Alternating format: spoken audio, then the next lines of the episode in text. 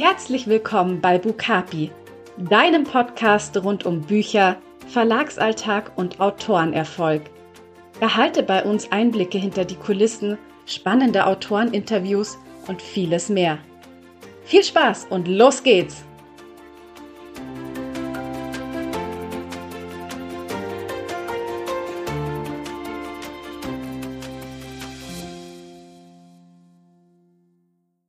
Hallo und herzlich willkommen zu einer neuen Bukapi Podcast Folge. Ich bin Julia Zieschank und heute spreche ich mit der Autorin Catherine Snow über Tropes in Büchern. Eine kurze Erklärung zum Anfang, falls du nicht so genau weißt, was Book Tropes überhaupt sind.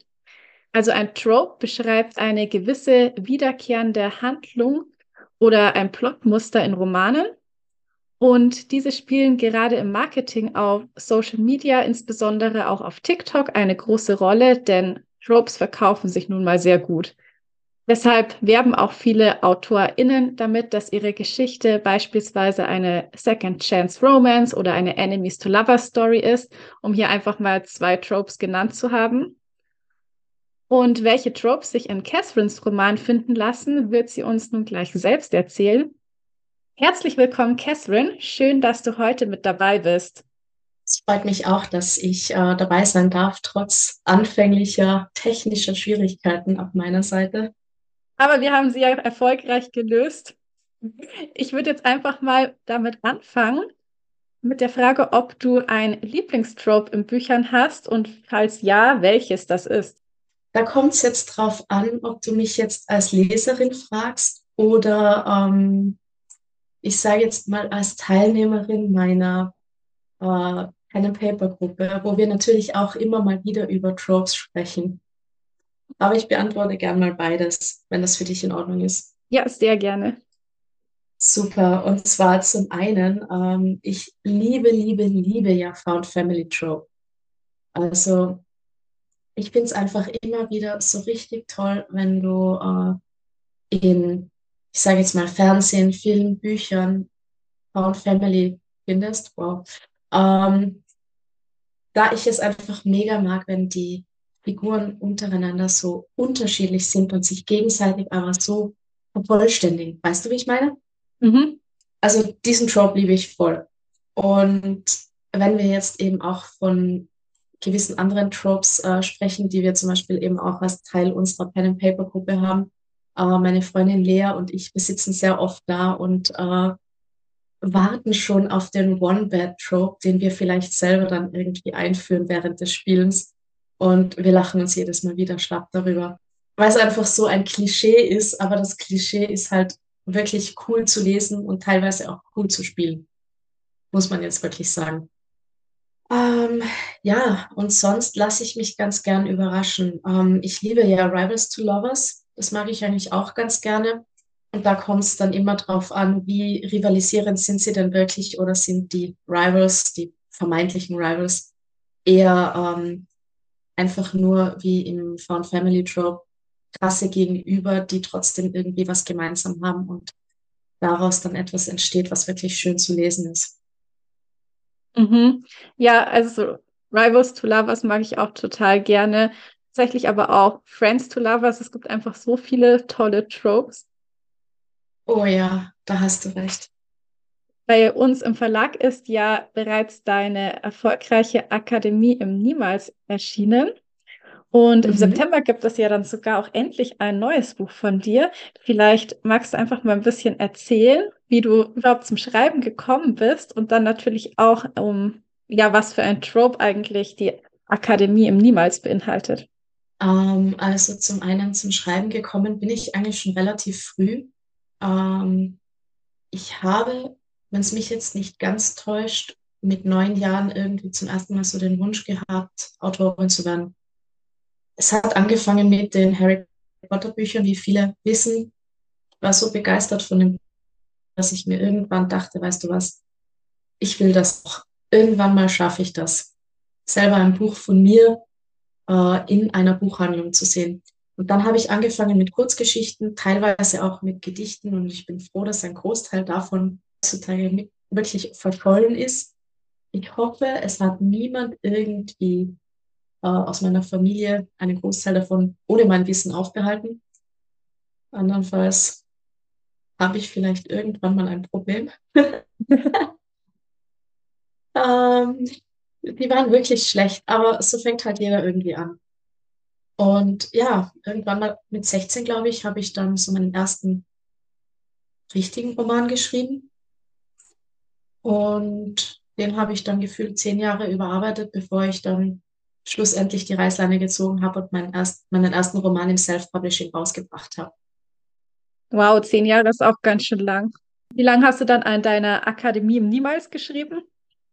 Die ist im Grunde genommen eigentlich relativ schnell gegangen. Also ich glaube, ich habe 2020 sowas angefangen damit. Und 2021 im April oder Mai hatte ich ja schon die Zusage bekommen von Bukapi. Und im Dezember 2021 ist sie ja dann schon gewesen.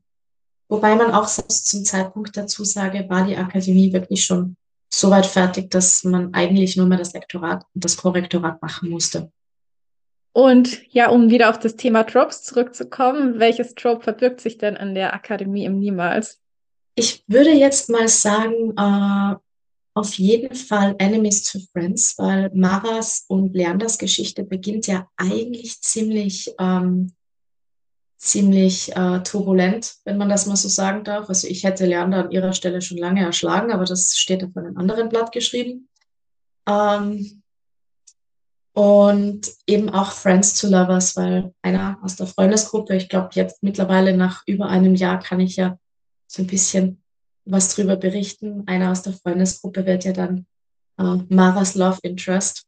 Ursprünglich hätte ich es ja anders geplant gehabt, aber der ist dann einfach dazwischen gegrätscht und war da und es hat einfach alles gestimmt. Ja, hat mich auch überrascht. ja, wer kennt sie nicht, die Charaktere, die dazwischen grätschen? Ja, also ich, ich war wirklich erstaunt darüber, ehrlich gesagt, weil eigentlich hätte ich mir gedacht, oder ursprünglich hätte ich geplant gehabt, ähm, dass Lerner so seinen Redemption Arc bekommt und äh, dann zwischen denen beiden was geht. Aber das war dann selbst für Fantasy viel zu unglaubwürdig. Und es hätte auch mich als Autorin nicht ganz zufriedengestellt und deswegen habe ich es gelassen. Und dann war ja da Gott sei Dank Sam Huxley und dann war alles alles im Butter, sagen wir so. Ja, ich nehme jetzt mal an, dass auch ähm, die Akademie, die ja auch titelgebend ist, eine große Rolle im Buch spielt. Was hat es denn mit der Akademie im Niemals auf sich? Lustig, ich habe gerade gestern mit meinem Mann am Balkon darüber gesprochen, als wir uns abends ein bisschen entspannt haben.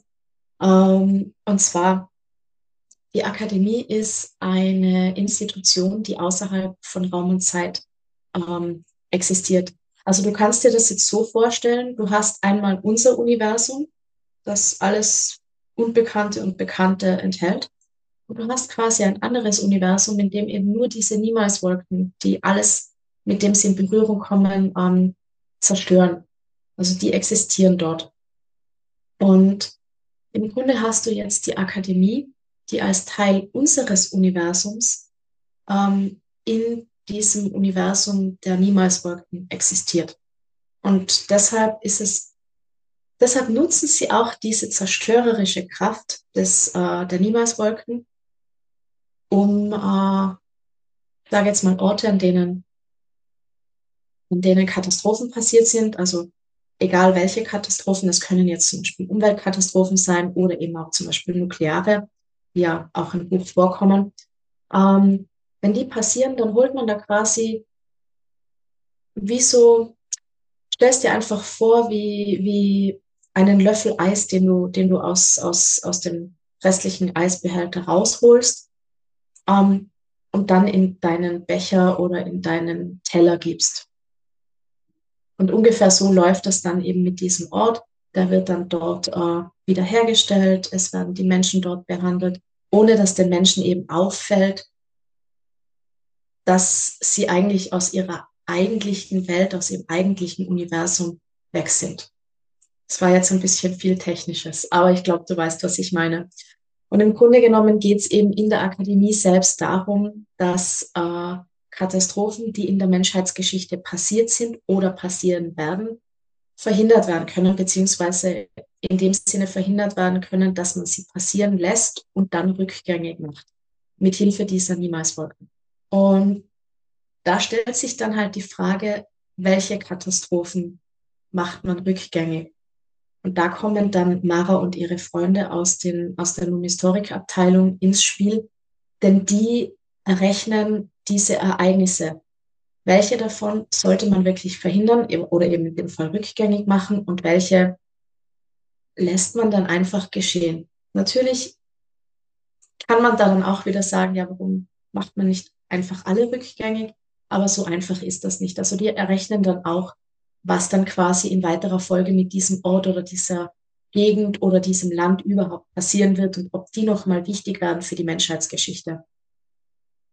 Ja, das klingt auf jeden Fall sehr spannend. Wie darf ich mir denn die Magische Akademie vorstellen? Also ist es dann wie so eine alte Universität aufgebaut mit Bibliotheken und düsteren Geheimnissen? Aber sicher doch mit ganz vielen düsteren und vielleicht auch helleren Flecken ähm, und Geheimgängen. Es gibt auch vielleicht gewisse Bereiche, zu denen nicht jeder Zutritt hat und die man vielleicht im Laufe der Geschichte auch ähm, entdecken wird, gemeinsam mit Mara. Also ich würde jetzt mal sagen, ähm, die Akademie hat ganz viele Ecken, die den Leser oder die Leserin sicher sehr einnehmen werden. Und ich persönlich, ich würde mir die Akademie wahnsinnig gern ansehen. Also wenn es das irgendwie geben würde, wenn das möglich wäre, ich würde es mir einfach nur aufgrund der Bibliotheken ansehen wollen. Oh ja, also wenn das mal möglich ist, muss ich mich unbedingt mitnehmen. Also es klingt super oh ja, du toll. Bist, du bist die Erste, der ich Bescheid gebe, wenn ich dann anfange, ähm, die unterschiedlichen Bibliotheken dort drin zu raiden. Sehr gut. Ja, damit hätten wir ja dann eigentlich sogar noch ein weiteres Book Trope gefunden, weil gerade so Dark Academia ist ja auch sehr beliebt. Das stimmt. Also, ich liebe ja die Ästhetik davon. Und ich liebe auch alles, was das ausmacht. Die Musik, die, wie gesagt, die Ästhetik von, von Mode angefangen über generell Bilder. Von, also ich habe einen ganzen Ordner voll mit äh, Bildern von Pinterest, von alten Gemäuern und die halt einfach so für mich den Vibe der Akademie ausgemacht haben. Mhm, ja, das kann ich mir vorstellen. Ja, da habe ich mich dann halt auch immer wieder inspirieren lassen. Ähm, es gibt nämlich auch eine Bibliothek in Österreich, also hier in Österreich in der Steiermark, ähm, die sinnbildlich für eine andere ähm, Bibliothek gestanden hat, die in der Akademie vorkommt. Ich will jetzt nicht zu viel spoilern, aber es gibt eben, wie gesagt, diese Bibliothek in der Steiermark, die, die ich vielleicht als Vorbild genommen habe.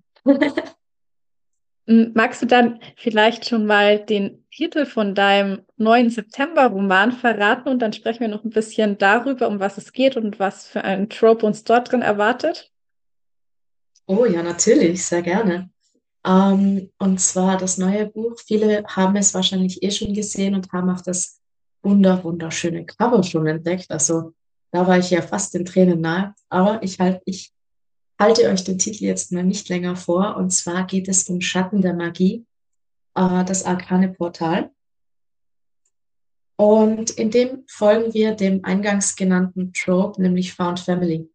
Ja, da muss ich wirklich sagen, ähm, da habe ich mich von vielen Medien inspirieren lassen, die ich jetzt selber in meiner Freizeit konsumiere, weil ich mir einfach dachte, okay, was sind die auf den ersten Blick unpassendsten Charaktere, die gemeinsam auf eine Reise gehen. Und dann kam dieser bunte Haufen, diese Herde raus, die einfach so unterhaltsam ist. Also ich habe es auch von meinen Testlesern gehört. Die waren einfach so begeistert von dieser, von dieser ähm, einzigartigen Atmosphäre, die zwischen diesen Charakteren geschaffen wurde. Manche von ihnen haben sich auch in wildesten Theorien verstrickt, wen ich am Ende mit wem zusammenkommen lasse. Das war natürlich für mich sehr interessant zu hören. Soll ich generell noch ein bisschen mehr über die Story an sich erzählen oder möchtest du jetzt eher von den Tropes hören? Äh, du kannst sehr gerne beides. Also ich möchte auf jeden Fall auch noch hören, worum es genau geht. Also ich weiß ja, dass es ähm, sich um Magische dreht. Die versuchen sich im Platz in der Welt der Menschen zurückzuerobern, aber ich glaube, das kannst du noch viel besser erklären als ich. Das auf jeden Fall. Also, ich meine, ich habe das Buch äh, geschrieben, habe mir so viele Gedanken dazu gemacht und leider haben die ganzen Worte in einem Klappentext ja nicht immer Platz. Ähm, dementsprechend, es ist so, dass wir in der Geschichte ähm, zum einen Dakota folgen. Dakota ist ein Gestaltwandler und hat seine Erinnerung verloren. Und es ist leider so, dass obwohl sie einst in Frieden miteinander gelebt haben oder in scheinbaren Frieden, haben sich nun die Menschen äh, mit Erfindungen über die magischen erhoben und jagen diese nun. Also Magische haben es in der Zeit wirklich nicht leicht. Entweder werden sie versklavt, weil man Schienen gebaut hat, ähm, die es den Menschen ermöglichen, die Kräfte der magischen zeitenweise ähm, auszusetzen. Also wie wenn du jetzt einen Schalter einfach kurz aussteckst, dann funktioniert die beste Maschine nicht. Und ungefähr so läuft das mit der Magie der magischen. Da wird eben dieser Strom der Energie unterbrochen und es ist ihnen dann nicht möglich, ihre Magie einzusetzen. So haben die Menschen in den letzten Jahrzehnten verhandelt. Und sie haben dabei auch, ähm, ich sage jetzt einmal, eine rebellische Elfe äh, so sehr erzürnt mit ihren, mit ihren Taten, dass diese jetzt äh, andere magische um sich schart, die gemeinsam mit ihr versuchen sollen, die magischen äh, wieder zurück in die Welt zu bringen. Denn die haben sich, oder einige von ihnen haben sich jetzt an das Portal zurückgezogen. Und dieses Portal ist einfach der Ursprung aller Magie. Ähm, ähnlich wie bei der, bei der Akademie im Niemals existiert auch dieser Ort parallel zu unserer Welt und dehnt sich aus, je mehr Magische dort leben. Nur das Problem ist halt einfach, ähm, die wollen eigentlich gar nicht dort bleiben, weil es ihnen in der Welt doch ganz gut gefällt. Und deshalb wollen sie eben wieder zurück in die Welt der, wie es mittlerweile dann heißt, in die Welt der Menschen. Und ja, wir folgen eben, wie gesagt, Dakota, der nun zu einer Gruppe gelöst, die ziemlich interessant aufgebaut ist, denn wir haben zum einen Trickster Bane, der ähm, teilweise mit seiner Rolle als Anführer hadert. Zum anderen haben wir eine siebenjährige Hexe, die einen Mitbewohner hat, aber darüber, ähm, sagen wir so, ich fand die Szene sehr lustig, bei der der Mitbewohner dann erwähnt wird und deswegen möchte ich sie den Lesern jetzt nicht vorenthalten. Ähm, deswegen sage ich jetzt mal dazu nicht mehr. Und eben, wir haben dann noch dieses Einhorn, ähm, das eigentlich einen ziemlichen Hass auf Menschen hat. Wie du siehst, eine ziemlich schräge Konstellation, aber sie funktioniert sogar sehr gut. Und äh, die vier gehen gemeinsam mit einem pelzigen Anhang in Form eines Schneeleoparden nun auf die Suche nach Artefakten, die es den Magischen ermöglichen, mächtiger zu werden, damit sie sich eben gegen diese Menschen zur Wehr setzen können.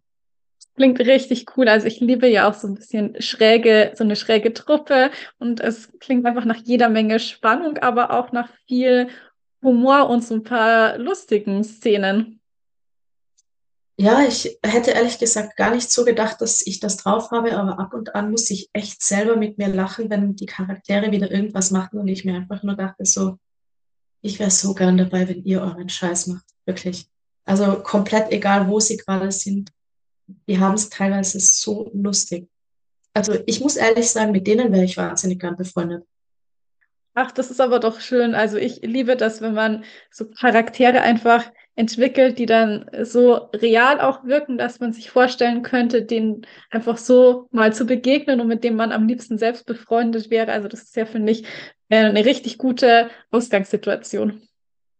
Ja, total. Vor allem nachdem ähm, der Schnee Schneeleopard eigentlich äh, meiner Katze nachempfunden ist. Also es gibt viele Szenen, in denen ich einfach eins zu eins genau das beschrieben habe, was sie teilweise so gemacht hat. Ja, da bin ich jetzt neugierig. Jetzt muss ich unbedingt dann auch lesen und mir dann immer vorstellen, was deine Katze da alles angestellt hat. Also ich bin gespannt, was du dann sagen wirst. Also es gibt einfach so ein paar Szenen, wo ich mir wirklich dachte, hm, ja, ja, I see what you did there. Das, das ist eins zu eins Valyria. Wenn sie dann wieder ja, so ihren Charakter rauslässt. Arbeitest du dann eigentlich momentan noch am Manuskript oder bist du schon fertig? Ähm, aktuell arbeite ich noch ein bisschen dran. Ähm, also wir haben äh, jetzt ja dann äh, noch die Durchgänge wegen Lektorat und Korrektorat. Und dann im September ist es ja soweit. Also es dauert ja jetzt echt nicht mehr lang. Nein, September ist schneller da als gedacht. Bist du denn schon aufgeregt wegen der Veröffentlichung? Ja, total. Also ich meine, es ist jedes Mal wieder aufregend, aber es ist einfach so ein wunderschönes Gefühl, das Buch dann in Händen zu halten, das erste Mal durchzublättern, ähm, es ins Regal zu stellen, es herzuzeigen.